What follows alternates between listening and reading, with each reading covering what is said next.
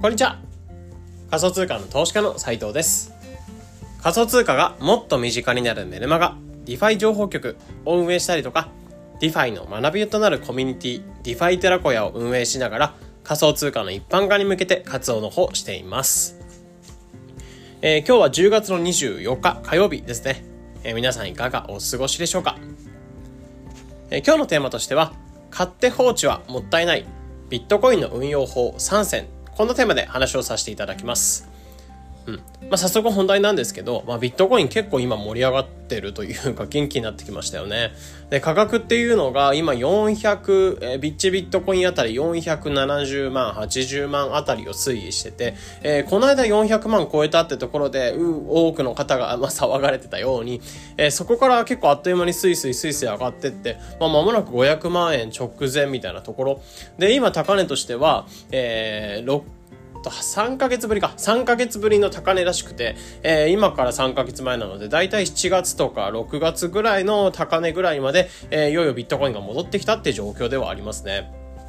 うん。なのでこういった形で結構ビットコインが元気になってきてるって状況ではあって、えー、まあビットコインってものに興味持って買っていこうかなとか、買い始めたよとか、うん、まあすでに持ってるんだよみたいなところ、まあちょっと上がり始めたところの盛り上がり始めたところからちょっと買い始めてるよみたいなところ、えー、そういった方向けに、まあ実はそのビットコインってものは買いました。まあそれだけでももちろんすごいことです。本当に仮想通貨ってリスクはありますし、変動リスクとかある中で仮想通貨に、まあ行き着いて、で買いましょうってと買い、買いましたっていうのはすごいことなんですよね。うん、なんですけど、まあ、ビットコインを買いましたっていう以上に結構その買って放置って方が多分多いかなと思うんですね。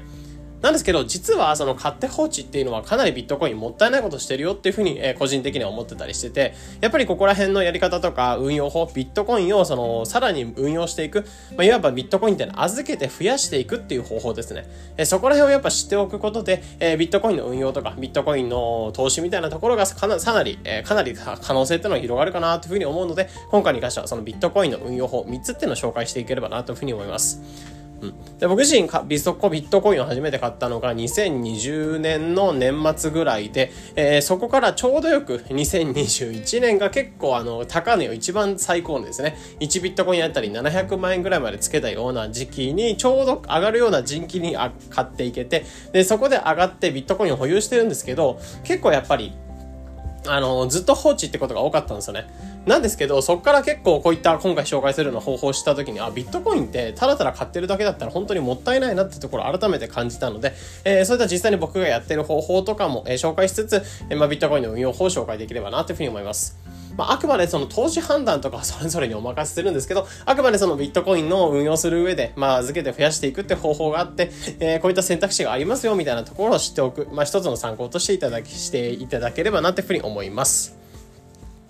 はい。えー、じゃあ、ビットコインの運用法3つっていうのは、買って放置ってところで、まあ、そこを運用していく、動かしていくってところですね。うん。まあ、ただただビットコインを買いましたってなったら、タンス預金というか、タンスにそのお金を、まあ、銀行から下ろして、タンスにお金を置いとくようなものなんですよね。で、これって何もなくて、僕だってやっぱ普通にお金を、まあ、日本円とかで持ってくんだったら、預金、えー、普通にタンス預金じゃなく、銀行に入れておくと思うんですよね。で、まあ、今、あんまり実感ないと思うんですけど、銀行にお金を預けとくと、金利が0.001とか0.002%ぐらいあって、で、これ100万円、例えば1年間預けたら20円くらい増える計算。まあ、全然増やしてないんですけど、えー、銀行にお金を預けとくだけでも、そういった利回りをもらってる、自動でお金が入ってくるって状態が作れてるんですよね。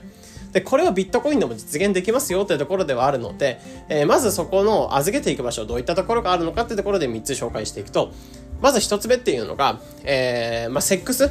まあ、取引所ですね。中央集権的な取引所。そこに預けて運用していく。こういった方法が1つ目としてあるかなって感じですね。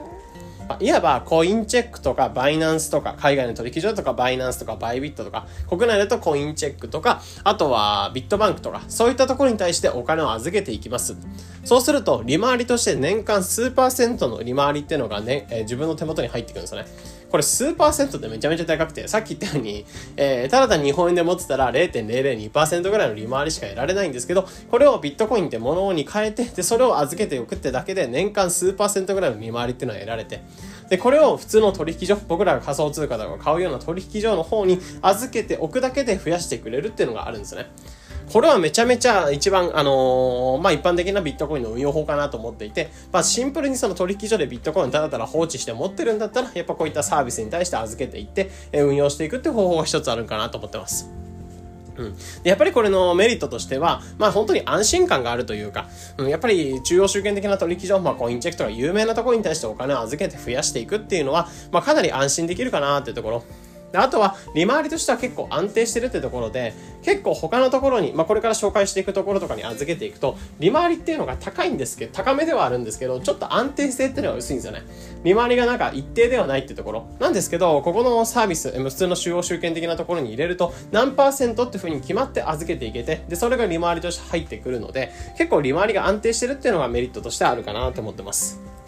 なんですけど、一つデメリットとしては、えー、お金を預けていきますってなった時に、預け入れ上限みたいなものがあって、えー、まあ、いくらいくらまで、何日までに預けていかないと、まあ、その満期になってしまったら終わりですよとか、あとは結構その、預ける期間っていうのは決まってるので、数ヶ月間預けたらその利回りだけ配って自分の手元に持ってくる。なので、もう一回その、もう預け続けたいんだったら、もう一回その満期になるまで、え自分がその預けるタイミングが来るまで待っていって預けていくみたいな必要がある。なので、ちょっとメンテナンスが必要だよってところではありますかね。なんですけど、セックス運用、まあ、いわゆるセントライズドファイナンス、まあ、中央集権的な取引所にお金を預けて増やしていくっていうのは、ビットコインの最も一般的な運用法かなというふうに思いますかね。で、次ちょっとニッチになってくるんですけど、レンティングサービス。うん。まあ、こういったところに対してもお金預けておくのも一つありかなってところですね。うん、これはビットレンディングとかハッシュハブレンディングとか、実はそのビットコインとか仮想通貨を預けると利回りを配ってくれます。増やしてくれますよっていうサービスが結構世の中に最近出てきてます。で、日本でも結構出てきていて、有名なものだとやっぱりビットレンディングとかハッシュハブレンディングとか、ここら辺かなって感じですね。で、結構ここはシンプルにビットコイン、仮想通貨とか預け入れて増やしていきますよ、増やしてあげますよ、みたいな会社になってくるので、え、結構利回りとしては割と他の、え、中央集権電話取引所よりはかなり高めではあるんかなと思うんですよね。で、しかもし、しっかり利回りっていうのを配られていく。で、ここはなんか上限とかはあるのかな？えー、まあ、上限ところとか、その期限とかは若干中央集権的なところよりも若干緩く、運用ができて、かなりコンスタントに利回りが入ってきやすいんかなっていうところではありますかね。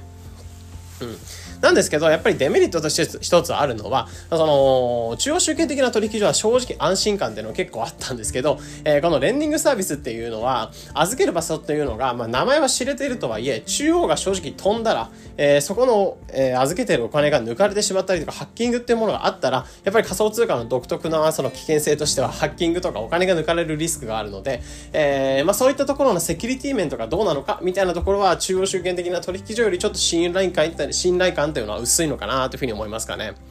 うん、なので中央が飛んだりとかお金が抜かれるリスクっていうのがある中でも、まあ、利回りっていうのは結構高めで、えー、まあ、コンスタントに利回りをもらっていけるっていうレンディングサービスっていうのもあるかなというふうに思ってます。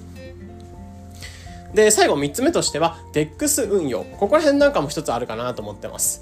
うん。まあ、これ DEX って何かっていうと、さっきの中央集権的な取引所っていうのは、中央っていうのが存在してる。バイナンスとかコインチェックとか会社とかが存在してるんですよね。でも、この DEX っていうのは、まあ、厳密には会社が運営してるってか、会社が出してる商品って感じになってて、その商品っていうのは中央っていうのが全てプログラム、いわばブロックチェーンっていう新しい技術の上で動いてるんですよね。で、このブロックチェーンの上に、えー、そういった DEX とか取引所っていうシステムを載せていくと、えー、誰でも自由に使える、かつ、そういったプログラムが中央で管理、中央とかが、えー、そういった取引所とか会社で管理するってわけじゃなく、ブロックチェーンで全てシステムでやり取りがされる。で、しかもそのシステムっていうのは全て見える化されている状態なので、えー、僕らとしては疑う余地もなく、こういったコードでプログラムが動いてる。で、そのコードのプログラムっていうのは、まあ、僕らとしては邪魔ができないっていうところ、そのコードをいじくったりとか、外部からできないっていう状態になってたりするので、えー、そういった形で、まあ、中央がプログラムに変わることで、そういった中央が存在しないような、えー、取引所とか取引システムみたいなものが生まれるのが DeFi になるんですね。まあ、DEX になってくるんですね。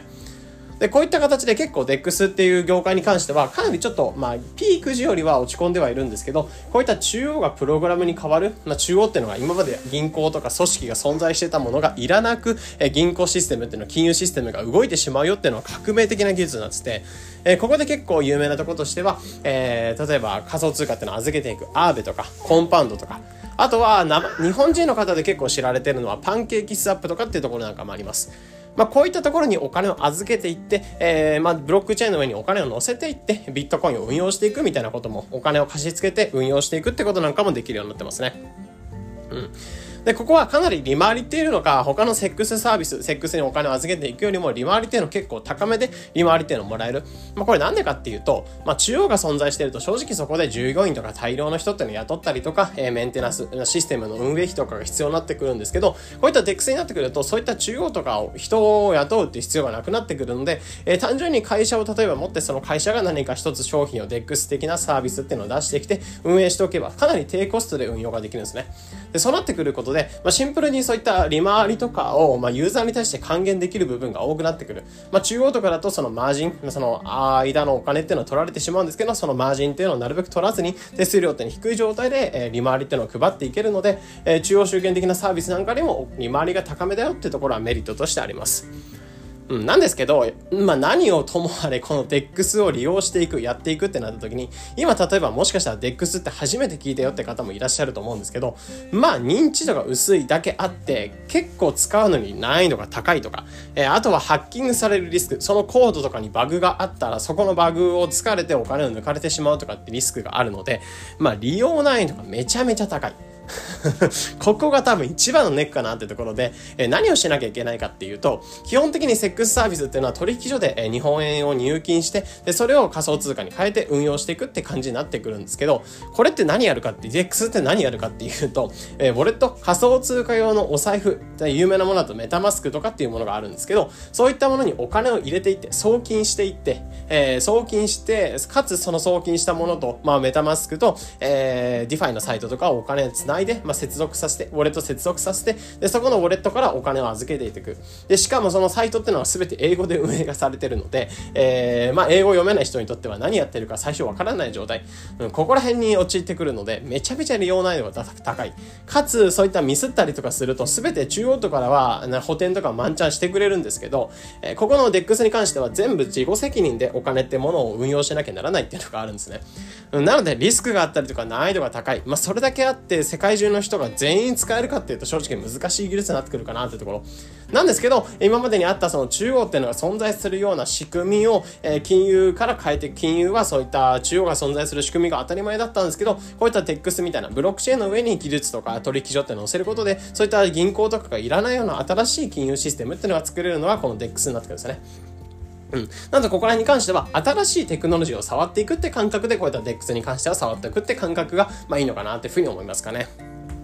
うん。なので今回に関しては、えー、ビットコインを買ってえ放置っていうのはもったいないよみたいなところについて話をさせていただきました。えー、まあ、実際に買って放置をもったいない理由としては、やっぱり買って放置しとくだけだったらタンス預金してるようなもの。まあ、結局これって動いてないような状態なので、えー、僕らとしては普通に日本円を銀行に入れるとちょっと運用がされる。まあ、利回りめちゃめちゃ低いですけど、運用されてるように、ビットコインも買ったらそれをしっかり預けていくことで、えー、普通に持っているよりも利回りっていうのをプラスアルファもらえてることでちょっと美味しい気分が得られるってところ。で、その方法として今回3つ紹介させていただきました。で一つ目としては、セックス運用。いわゆるコインチェックとかバイナンスとか、そういった中央集権的な取引所にお金を貸し付けして、利回りをもらっていくっていう方法ですね。で、二つ目としては、レンディングサービス。まあ、これはハッシュハブレンディングとかビットレンディングとか、仮想通貨を貸し付けて利回りを配ってくれますよっていうサービスが、まあ、世の中に展開されてます。そういったものにお金を預けて増やしていくっていう方法。で、最後が DEX 運用。これはブロックチェーンの上に取引所とかが乗っかったような感じで、ブロックチェーンというものを使うことで中央っていうのがプログラム全て自動で動いてくれるっていう仕組みが実現してるので、そこにお金を預けて増やしていくっていう方法。まあ、こういった3つの方法があるのかなというところなので、今回に関してはビットコイン運用について話をさせていただきました。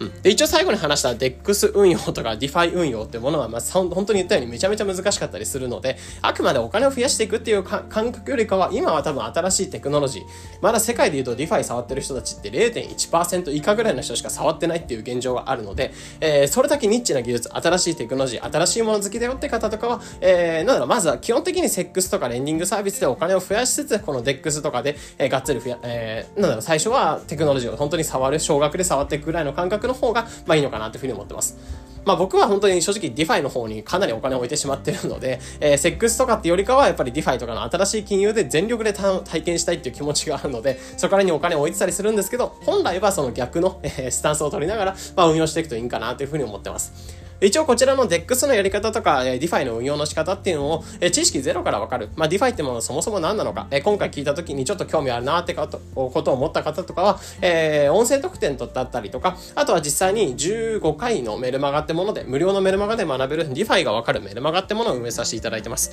で、もちろん変な売り込みとかはなく、全部無料で DeFi っていうものが、新しい金融が全て学べる。で、しかも実際に手を動かしながら、学べるメルマガなんかも配信の方してますので、これ、ポッドキャストのリンクの方に、えー、DeFi のメルマガ、DeFi メルマガの方を載せておきますので、気になる方はこちらの方もぜひチェックしてみてください。